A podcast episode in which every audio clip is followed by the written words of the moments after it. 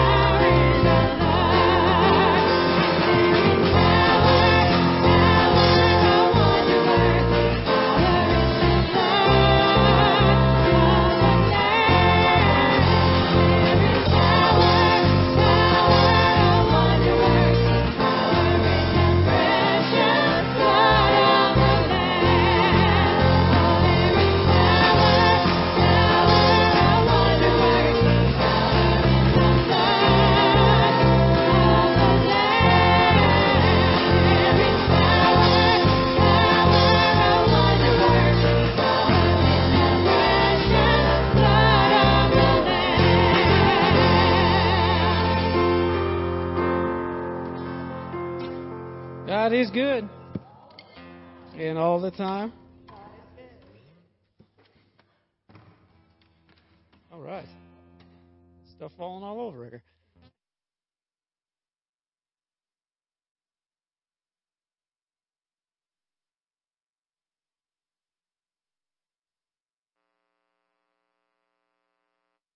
Last night I heard there was a great men's meeting.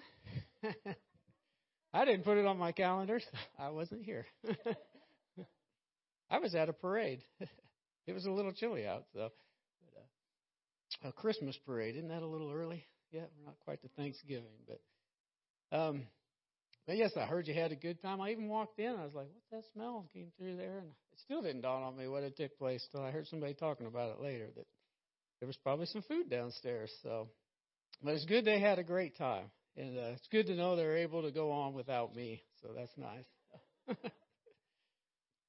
Just a couple short announcements here. Do remember Wednesday night, there won't be any service here the night there before Thanksgiving, so there'll be no church services here November 23rd. And make sure you mark that on your calendar. I might be out in the parking lot. We'll see. And then the 30th. Which is the following Wednesday, will be a singing night, worship and singing here at the church. So remember that. Ladies' Christmas party, December 3rd. Is that right?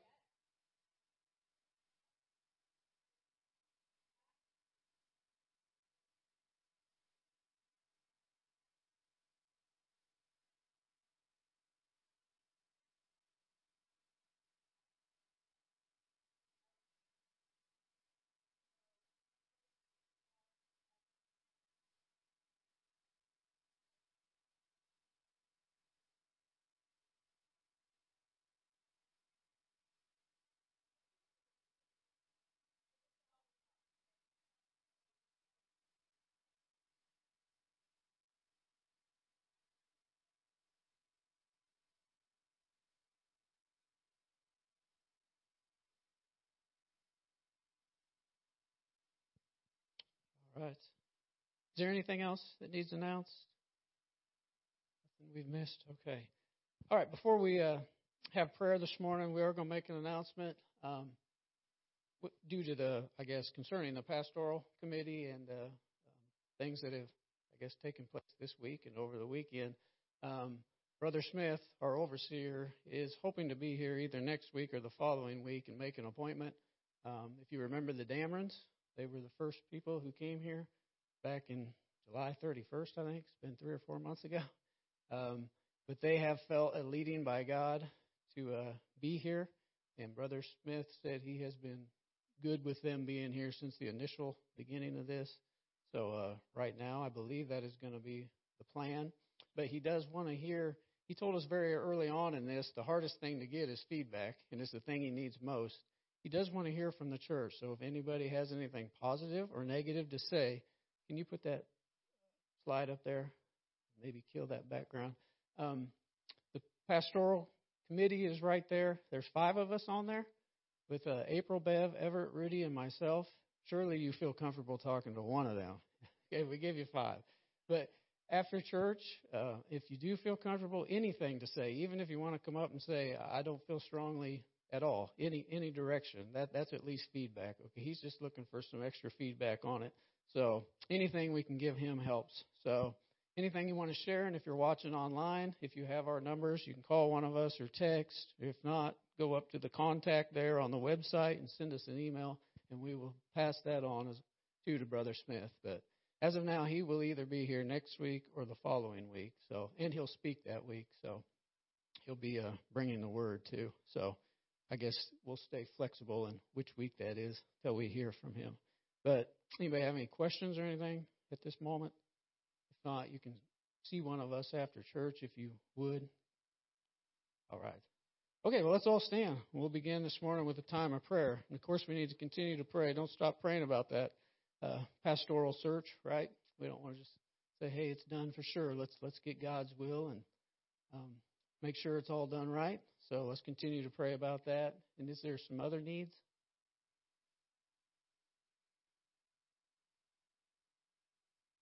Nothing?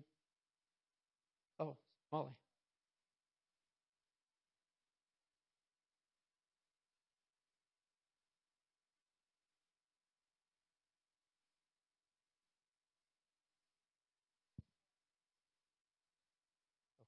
Melissa. What's her name? All right. Let's remember Melissa, having prayer for her, some healing. Anything else? All right. Remember George's sister.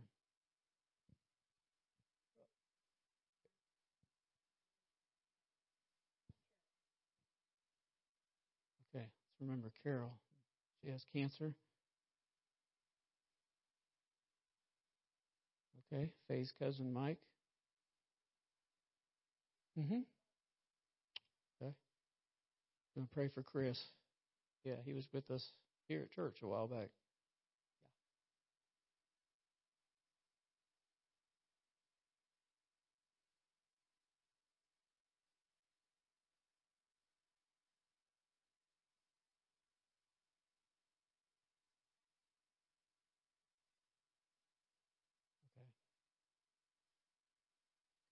Remember Vicky's sister.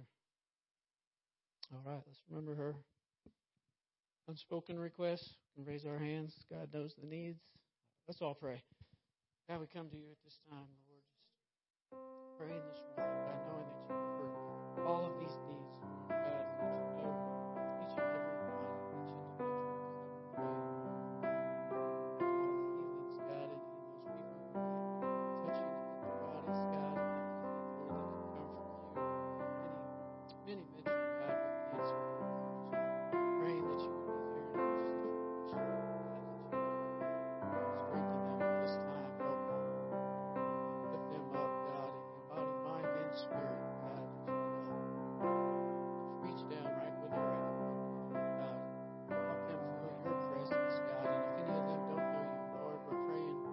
Salvation in them, God, and direction, Lord.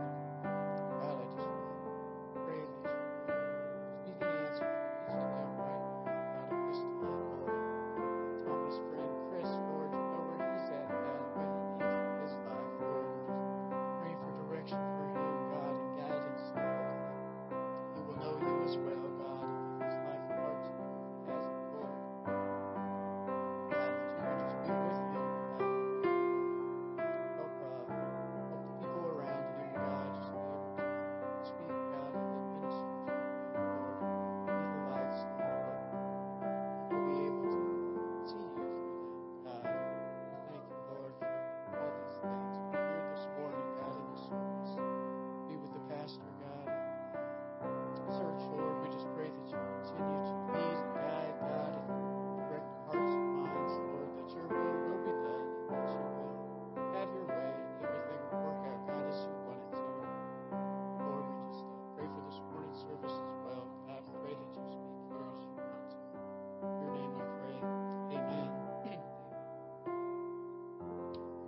Could have a couple of ushers come up. It's third Sunday offering, so it'll be church expense this morning.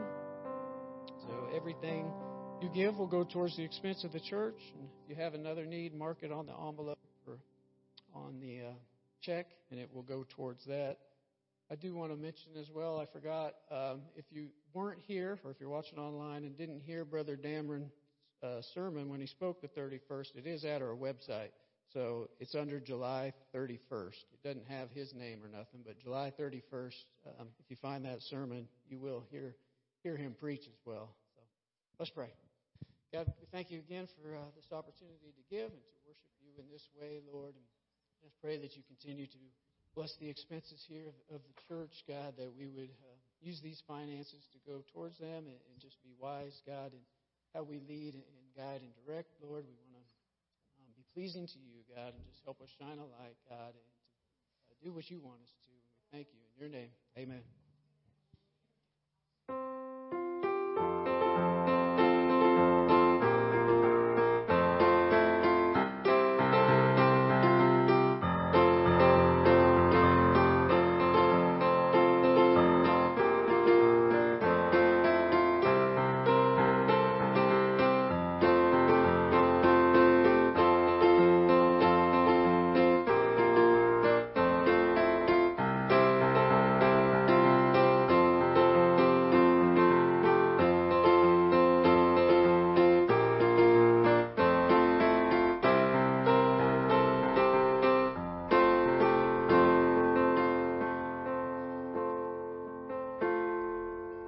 the Lord this morning.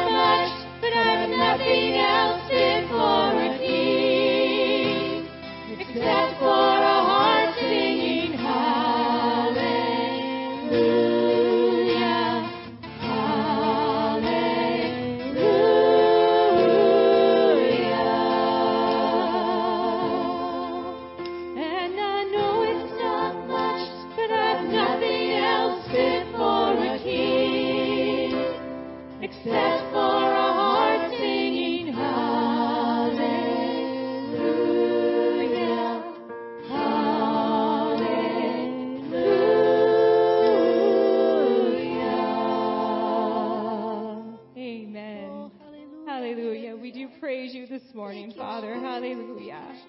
Glory to your holy name. You are worthy of all of our gratitude, God. Praise the Lord. All of our devotion, Lord. Hallelujah. We do praise you, God, this morning. Thank you, God.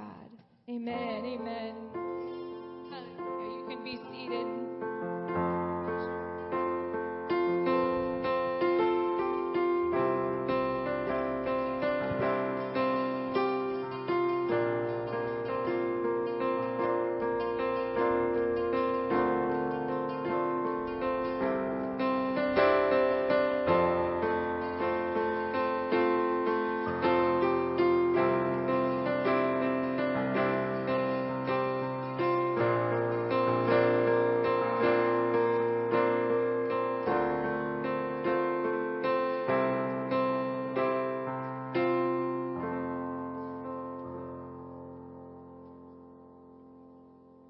I can trust God with my life. God has a plan for me. I was born with a purpose. I was born with talents. I was born with a mission to see captives set free. I can trust God with my life. I'm trying to say these 5 truths to myself over and over, praying somehow they sink in, praying somehow they shout louder than the voices that haunt me, because from day to day they are battling with all the wars inside of me, the many words inside of me, like, what if God fails me? What if I make a mistake and I ruin the lives of the people around me? What if I'm the one person who doesn't have a purpose? What if my talents are not good enough? What if my decisions are not good enough? What if my life is not up to par of what everyone expects of me? And I am drowning in this sea of what ifs. But I'm not the only one.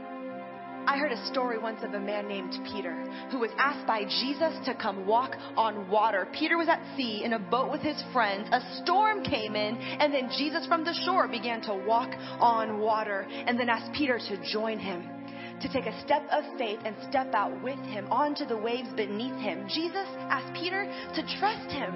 And for a moment, Peter did. And he stared into the eyes of Jesus, and he walked on water. But then his eyes got distracted. He saw the waves of the storm. He saw the ripples of the ocean underneath his toes. And then he began to sink in the sea of what ifs. What if I can't do this? What if my feet slip?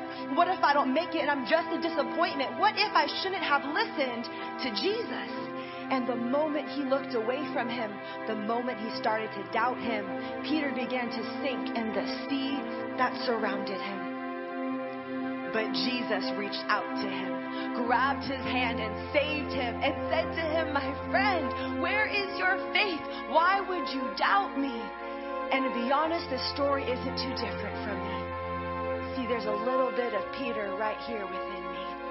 There's a little bit of this lack of trust manifesting within all of us because we stop staring into the eyes of Jesus and instead start looking at how scary the water is that's beneath us.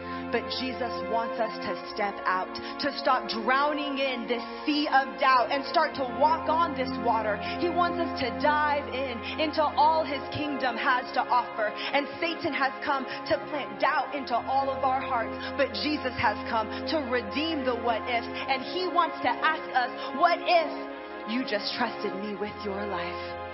What if you knew that I would be with you when it comes to that high dive? What if you knew these waters have been made for you to walk onto, to dive into, and I would never let you drown. I am always here to catch you. What if you knew you could trust God, your Father? You could do even greater things than simply walking on water. See, I know that doubt is comfortable. I know that doubt is all we know. I know that thinking of being loose from its chain seems a task impossible. But Jesus has come to pull us out. So that is the victory that I hold on to. When these demons of disbelief come back around and try and haunt me, when I start doubting like Peter and I'm scared of drowning, I will stand with my head high and stare my Jesus straight into the eyes and take a step and repeat and repeat. repeat and repeat all of this. I can trust God with my life because God has a plan for me, and I was born with a purpose. I was born with talent. I was born with the mission to see captives set free. What if I just trusted God with my life? It turns out there are no waters that are too deep for me. Amen. Amen. Wow, I'm loud. Amen. What if we stepped out on the water? What if we dove in to all his kingdom has to offer? What if we truly believed that we are who he says we are? Amen? That he can do what he says he can do, and most importantly, that he is who he says he is. I get the privilege of trying out this new microphone today, so you can't hear me? Well, you need hearing aids then, Joe. No, I thank the Lord for this opportunity to share, and though I feel inadequate many times, I know that he is more than adequate, and we're going to trust him this morning. And, several years ago, 3 or 4 years ago, we took the family to Branson. We can't go there anymore on vacations because Jordan's there all the time, so he doesn't like to go there on vacation now. I don't blame him. But we went to Branson and went to, and I think I've talked about this once before, went to Fritz's, which is a ropes course zip lining thing, which looks amazingly fun from the ground. And we it had the ropes course, and we get to the top, and when you get to the top, then there's just this one zip line, so you just go from one platform to another. And I had seen my kids do it, cheered them on, wasn't worried about them at all. And I get up there myself to this platform, and the worker became a little irritated with me, I think, at my delay. And I stood there and made Jordan go again because it was safe for him, but I might die. So I believe it was safe enough for them and even for my husband. But I didn't believe it for myself. I had the same harness on that they did. Everything was equal. But I still did not trust it for myself. And I wonder sometimes if we as Christians sometimes think the same thing about God's promises and his character. I believe for you. I believe for you in your situation. But my actions, my attitude, my countenance reflect that I'm not so sure if they're for me as well. I encourage you to trust God to be your provider. But when money's a little tight for me, I worry and lose sleep. I pray for you when you're sick, believing that God can heal, but I don't reach out for prayer from others when I'm sick. I quote scripture to you about God being your peace in the midst of the storm, but when it's me in that boat on that stormy sea, peace is the furthest thing from my mind. And today in this season of Thanksgiving that we celebrate, I want to encourage you through his word that God is for you, that he will do what he says he will do. He is who he says he is. And his love, his faithfulness, his goodness, his mercy, his promises are for you. They are for you. And even today while you're sitting here, the enemy may try to tell you that the word isn't for you. He may try to tell you that you aren't good enough to receive this particular promise. He may try to distract you, make you sleepy. Right, Joe? Make you sleepy. No, it happens to all of us. So we don't hear what God has to say to us, right, this morning. He may try to tell you it's too late. It's too late for you to receive that promise, to stand on that promise. You've done too much. But what if we believed that God's word was true? What if we believed 100% that he was our redeemer, that he was our healer, our deliverer, our peace, our provider? I believe with all my heart that we have to move beyond believing his word in theory and start believing it for ourselves personally, for our daily lives. The Bible isn't just a book filled with stories. Every word is inspired by God. It is God-breathed for one purpose, and that is to point us to life that is only found in Jesus Christ. And we can stand on his promises. He is the same yesterday, today, and forever. And his word is just as true and applicable to us today as the day that the Holy Spirit inspired those words to be written. And I want to stand on those words, don't you? Let's pray before we go any further. Father, we come to you now, Lord, and thank you, God, for this time that we have together. To dive into your word, Lord, and help us, God, to hear what you have to say to us, Lord. Don't let me speak anything that you don't want me to say, God. And Lord, may you just anoint our hearts and our ears to receive what you have for us, Lord. And may we be encouraged as we leave here today that you are for us, that we can stand on your word, that you have a plan for us, God, that you have a purpose for us. You have a mission for us. And when we step out into those waters, you will be with us because you promised it in your word. We give you praise and honor in your name. Amen. So faith, having complete trust and confidence in someone or something, no matter what. Our faith in God, it builds over time as he proves himself faithful time and time again. Psalms 145:13. Says, your kingdom is an everlasting kingdom, and your dominion endures through all generations. The Lord is trustworthy in all he promises, and faithful in all that he does. All that he does. He is trustworthy in all his promises. He is faithful in all he does.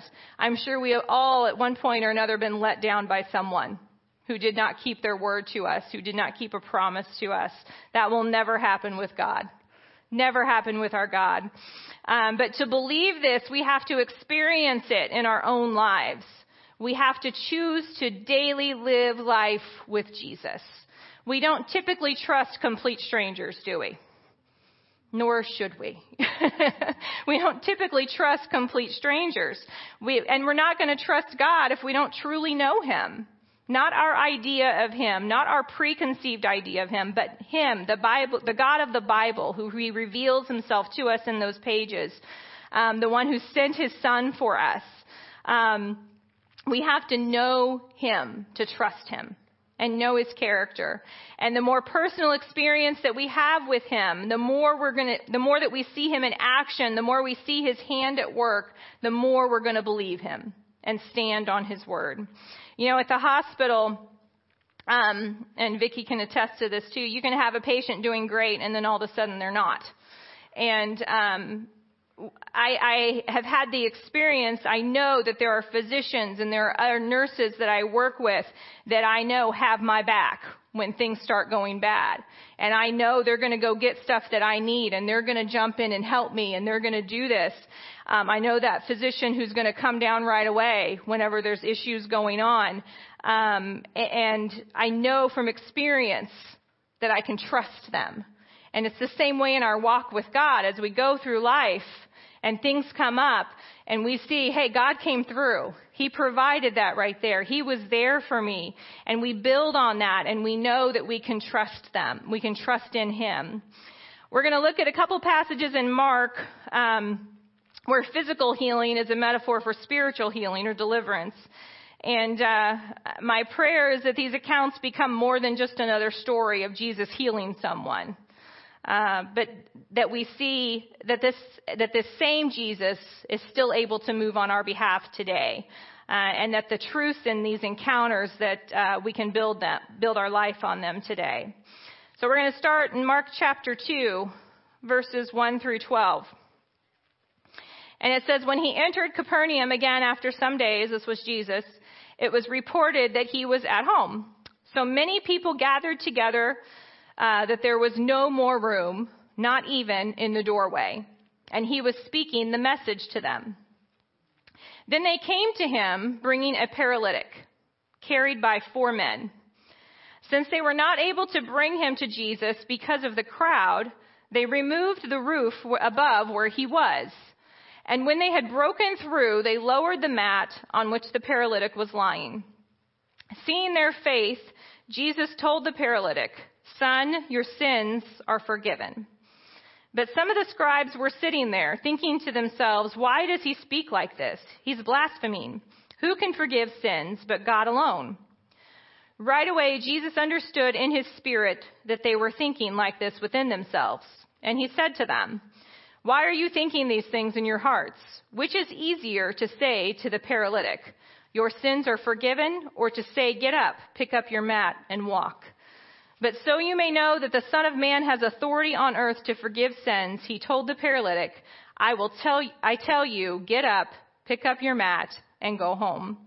Immediately he got up, picked up the mat, and went out in front of everyone. As a result, they were all astounded and gave glory to God, saying, "We have never seen anything like this." Sometimes we need help from our friends, don't we? Sometimes we need help from our friends. This man could not have reached Jesus on his own. He was completely dependent upon them. And we need to be the friend who takes our friends to Jesus. We need to be that kind of friend. We don't know if he begged his friends to take him or if his friends initiated it. The Bible doesn't tell us which way it happened. But either way, they weren't going to let the crowd stop them. You know, most of the homes, they say back in those days, they had a stairway outside of the house that led to the roof. So, you know, when you and I think about going up on a roof and lowering somebody down, we're like, oh, well, first I need a ladder. And then, you know, it's a little more complicated now, and an axe to get through once you get up there. But they had a stairway that led to the roof, and then the roof was made of branches and mud is what it was made of. So that part doesn't sound as bad as it would in our day, but it was still a lot of effort, and they still had to get dirty and do it. But the scary part to me would have been when my friends started lowering me through the roof and depending on them to lower me through down that to the ground there through that roof. Sometimes we have to persevere, right? We have to persevere. We have to do something out of our comfort zone to receive what Jesus has for us. We can't give up so easily when things don't work out the way that we thought they would. You know, these friends probably thought they were going to just go through the front door. We're going to take them over here to see Jesus at this house, and we'll go through the front door. But that's not the circumstances that met them. It required more. And because they were willing to go that extra step, and because the paralytic man was willing to be let down through that roof, the man received more than he knew he needed. He just wanted to walk again. But God gave him new life. He forgave his sins and gave him new life. So persevere. Don't let obstacles stop you when things don't look like they're going very well. Get out of your comfort zone and step out on the water like she was talking about in that video. We got to step out on that water. God has more for you than what you even thought you needed. And he wants to give us all of those things and bless us. I've always been drawn to the passage in Mark about the man who desired healing for his son. And I love his encounter with Jesus, his honesty with Jesus. And Jesus' compassionate response to the man's pleas.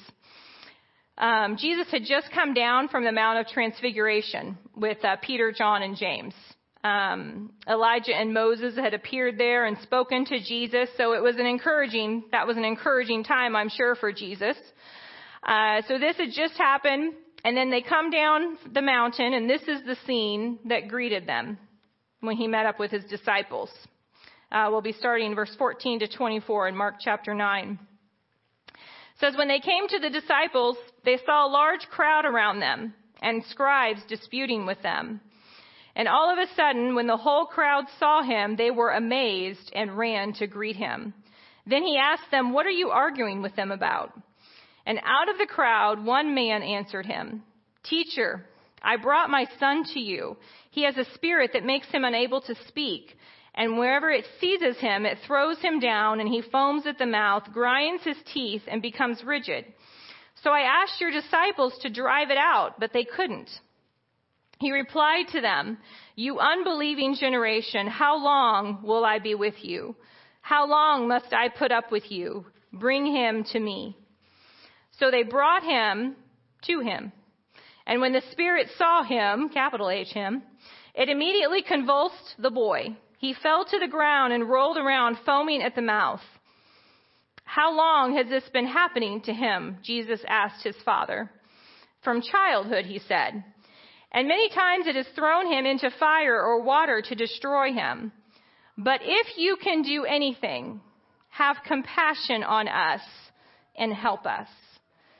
Then Jesus said to him, "If you can, everything is possible to the one who believes." And immediately the father of the boy cried out, "I do believe. Help my unbelief. Help my unbelief." The father, desperate to save his son, brought him to Jesus' disciples. And they were unable to help him. And at this point, the father would surely be wondering, if Jesus' disciples couldn't help, then what hope was there? But don't let the shortcomings or inadequacies of followers of Jesus keep us from continuing to seek Jesus. We don't serve people. We serve God. We serve God. We follow after him, not man. And Jesus was frustrated with the unbelief of those involved. He tells them to bring him the boy. And we find out that the son has been this way from childhood. Mute, foaming at the mouth, throws himself into fires and waters. Can you imagine that home life and what that family had gone through? All of these years, what that family had gone through trying to protect their son and not knowing what was going on, and the ridicule and that they must have faced as well, because I'm sure he was considered, "You better stay away from that boy and that family." And what they had gone through. And Jesus and the father pleads with Jesus, "If you can do anything, help us." And I love that he said us and not just him. Because as we know, when Satan attacks or afflicts a member of our family, it affects the whole family. It affects the whole family. Our emotions, our energy, it's directed toward that one that we love that needs help, that needs deliverance, that needs healing, that needs to be set free. And the father recognized that Jesus was the one who could help his family. He was the one who could help him. And he pleads with him, "If you can do anything, have compassion on us and help us." To which Jesus says, "What do you mean if I can?" What do you mean? Everything is possible. Everything is possible to the one who believes. And the father immediately replies with what has been my prayer before. "I do believe, but God, help my unbelief. I do believe, but help my unbelief." You know, a lot of times my reasoning, my perspective, my evaluation of the circumstances, it gets in the way of my complete belief and trust in what God can do. Because a lot of times it doesn't make sense to me. And I don't see a way out. But God does. But God does. And this statement of faith that he makes, it really is a statement of faith.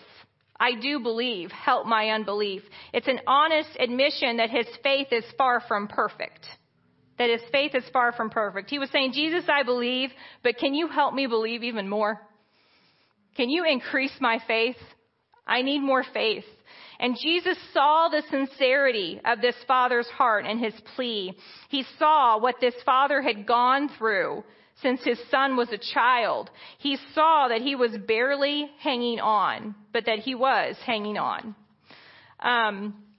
And I can just picture when Jesus is about to heal this son, you know, he sees the end from the beginning. He's like, "Oh, this is going to get so much better for you. I'm going to make this right." He's like, "I see you. I see the struggle you're going through, and it's going to be okay. It's going to be okay." And can I tell you that the Father sees you today? He sees you today. He sees when we are barely hanging on. He sees when we're barely hanging on, but that we are hanging on to faith. that we're hanging on to his promises. And he says, I've got you. I've got you. I'm here. I'm going to sustain you. I will help your unbelief. When we just go to him with our honest prayer of, God, I believe, but I don't see any way this is going to work out. Can you help me? Can you help me? I don't see how this is going to work out, but you've got me. And lean into him. Just lean into him. His promises are for you. As his children, his promises are for us. 2 Corinthians 1:19-20 tells us, says, for the Son of God, Jesus Christ, whom we proclaimed among you, Silvanus and Timothy and I, was not yes and no, but in him it is always yes. For all the promises of God find their yes in him. That is why it is through him that we utter our amen to God for his glory. That is not one of the easiest scriptures to understand, but when you do, it's beautiful. Jesus, he is the guarantee and confirmation of all God's promises. He is. When we as his children, we get to live in the truth of his promises. And that's why we say amen. It signifies our affirmation and our trust in his promises. When you look at the original Greek word for amen, and I am not even going to try to pronounce it, it is sometimes translated amen, but other times it's translated as surely, or so let it be, or verily, or truly. And the word itself, it has a powerful meaning. It means firm, faithful, confirmed, or of truth. So essentially, this verse is declaring boldly that God's promises are amen in Jesus. God's promises are true, they are faithful, and they are confirmed in Jesus. And because of Jesus, we know that Galatians 3:28-29 is true, that there is neither Jew nor Gentile, neither slave nor free, nor is there male and female, for you are all one in Christ Jesus. If you belong to Christ, then you are Abraham's seed and heirs according to the promise. It doesn't matter what nationality we are, what race, what gender. It doesn't matter how much money we make in a year if we barely get by. It doesn't matter where we came from, if we've been a Christian for most of our life, or if we've just recently come to know him. When we belong to Christ, we are heirs according to the promise he gave Abraham. And as we have read before, God is faithful to keep his promises. And he has promised that we are his heirs. God reestablished his covenant with Abraham in Genesis 17. And he created an everlasting covenant to be Abraham's God and the God of his offspring from generation to generation, that they would be his people and he would bless them and he would be with them. And as children of God, we are heirs to that same promise, that he will bless us, that he will be with us, that he will be our God. And Abraham did not see God's promise of an heir come to fruition for very many years. And he and Sarah, they got off track, trying to help God along and hurry up that promise. But I love how Romans 4 gives us a picture of Abraham's faith, even in the waiting and despite how things looked. He says he believed in God, who gives life to the dead and calls things into existence that do not exist. This is all talking about Abraham is the he. He believed, hoping against hope, so that he became the father of many nations according to what had been spoken. God did what he said. So will your descendants be. He considered his own body to be already dead, since he was about 100 years old, and also considered the deadness of Sarah's womb without weakening in the faith. He did not waver in unbelief at God's promise, but was strengthened in his faith and gave glory to God, because he was fully convinced that what he had promised, he was also able to perform. He was fully convinced that what God had promised, he would do. The circumstances said otherwise, but Abraham was fully convinced. Abraham knew the obstacles, right? He knew he was old. He knew Sarah was old. He knew all this, but he was fully convinced. And he waited a long time, but he was fully convinced. Fully convinced. I'll see if I can share this. I wasn't going to. I told God I didn't want to, only if he brought it up to my mind. Fully convinced. 11 years ago, I think.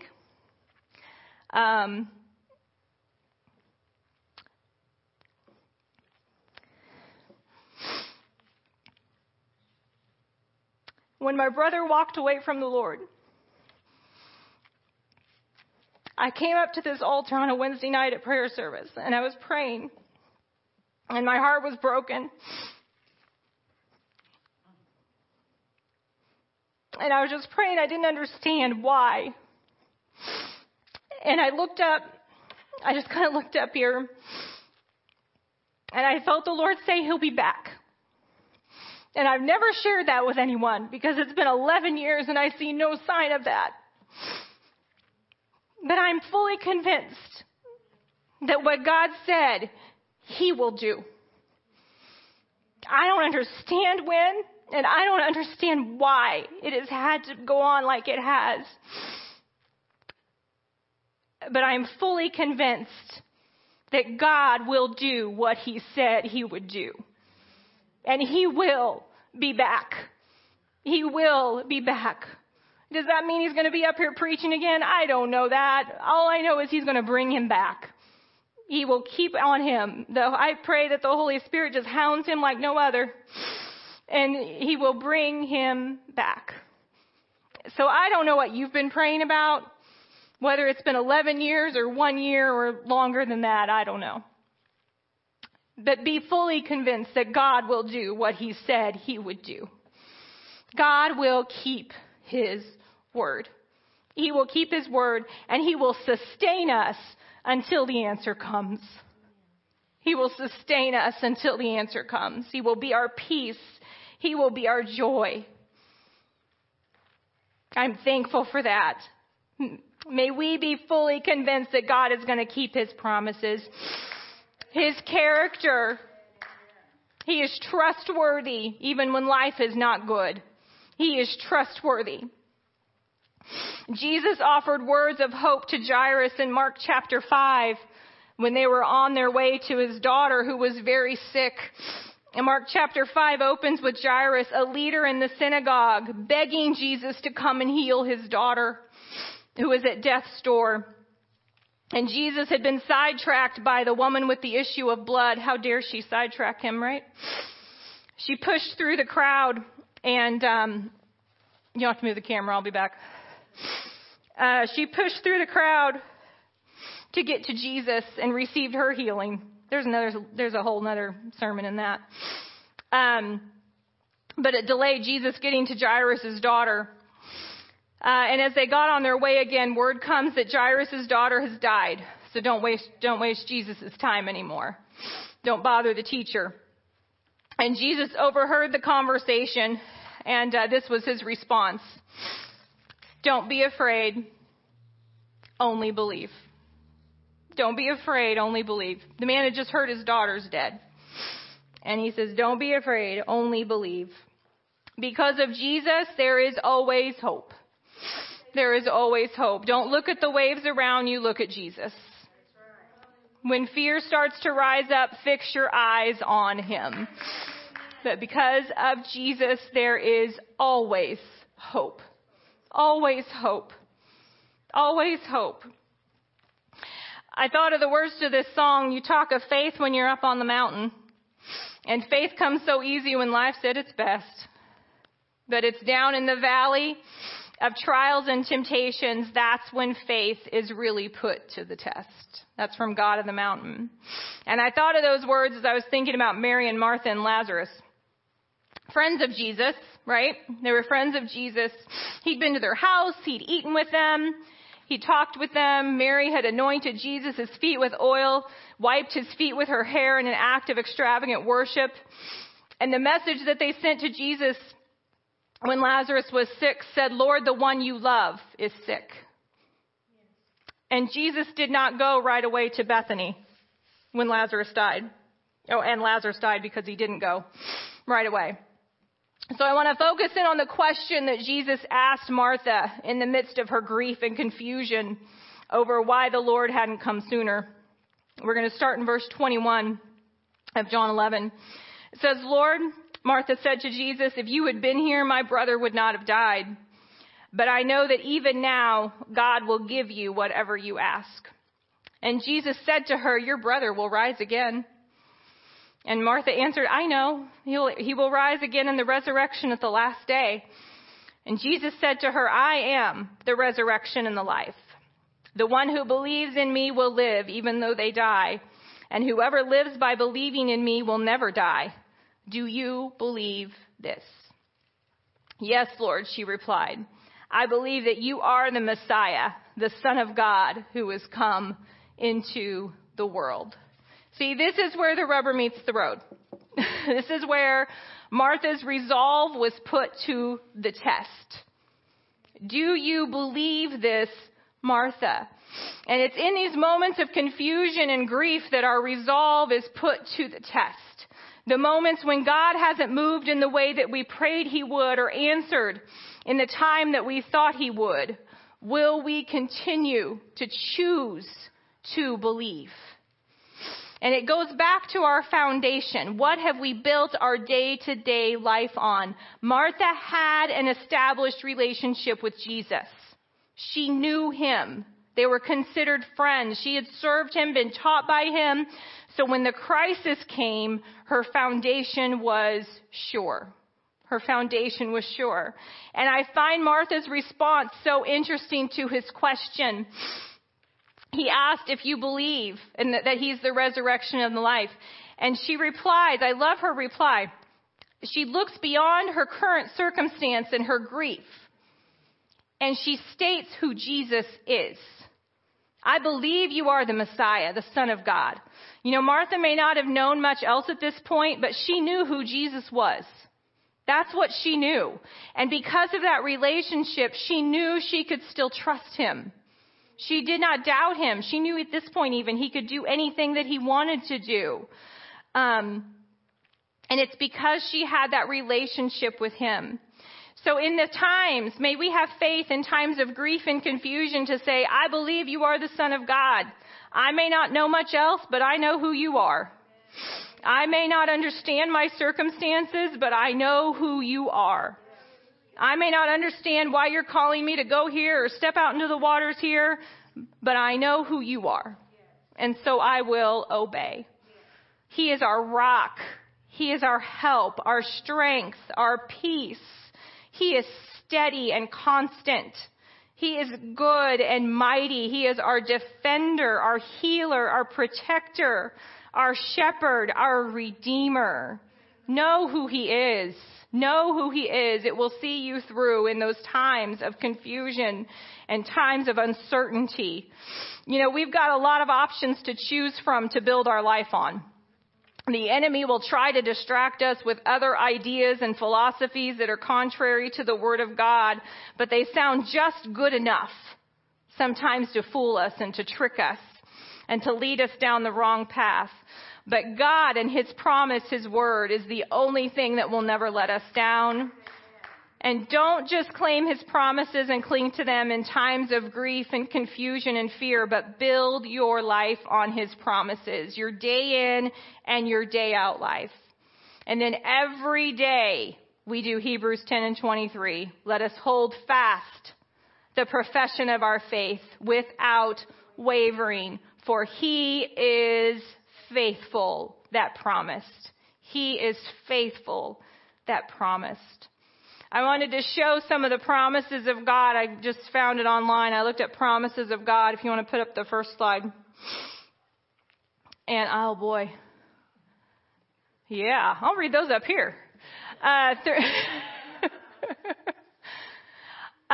this is a tip of the iceberg, people. When it comes to the promises of God, this is just a tip of the iceberg, but if you want to take a picture of it or whatever, you can. It's got the reference next to it, but it says he will never leave you or forsake you. God will strengthen you and uphold you. He will rescue you from every trap and protect you from deadly disease. The Lord will go before you and be your rear guard. I like that one. He is before and behind me. He will fight on your behalf. His love will never fail you. He gives wisdom when you ask. His plans are to prosper you. God will meet all of your needs according to his riches. He also promises deliverance from all of our troubles. Don't change the slide yet, Deji, or you'll have some unhappy people.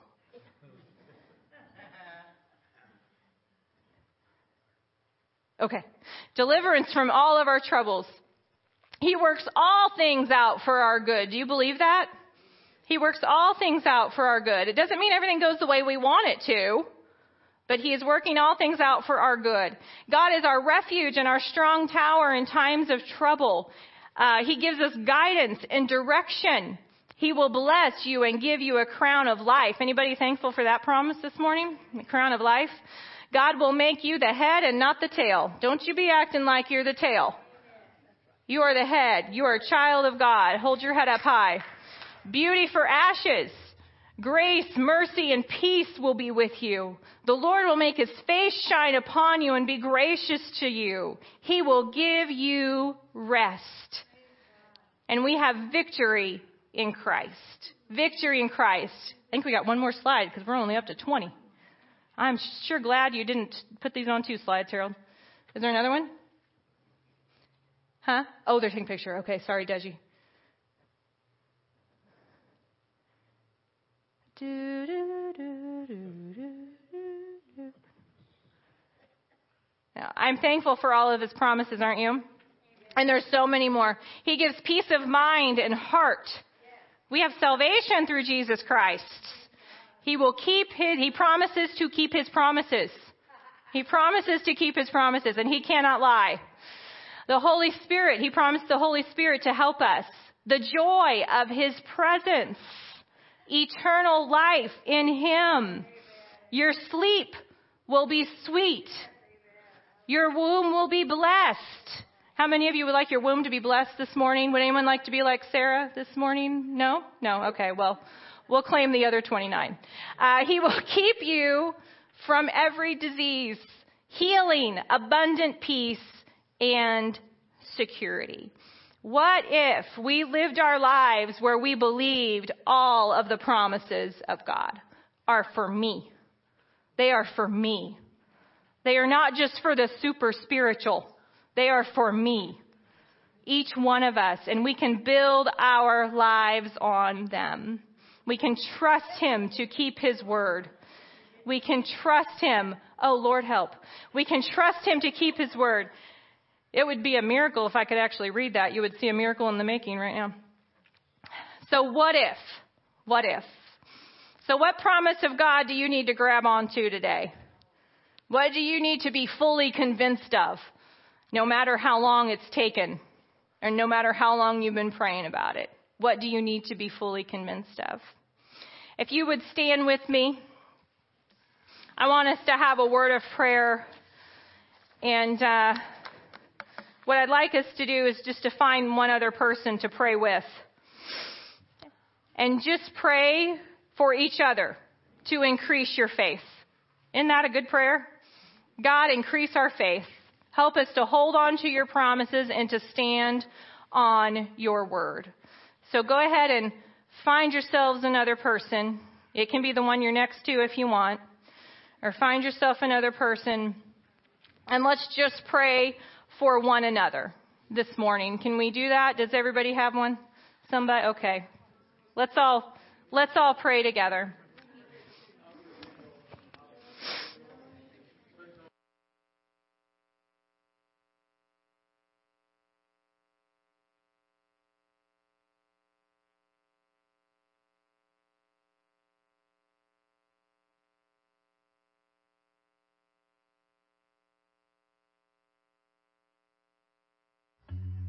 Daily walking close to thee.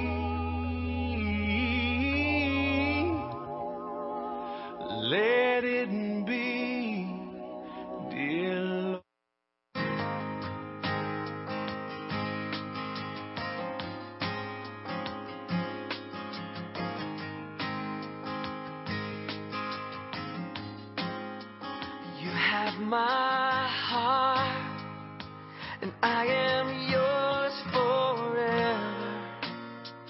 You are my strength, God of grace and power,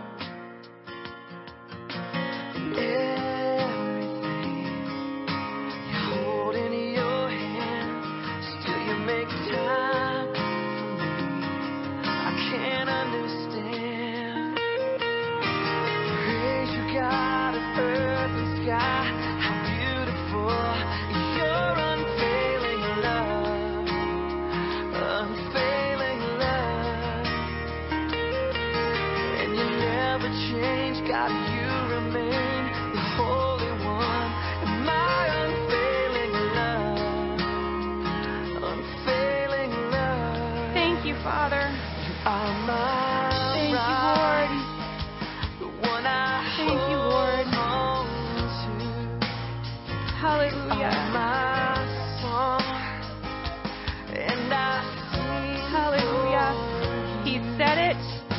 I believe it.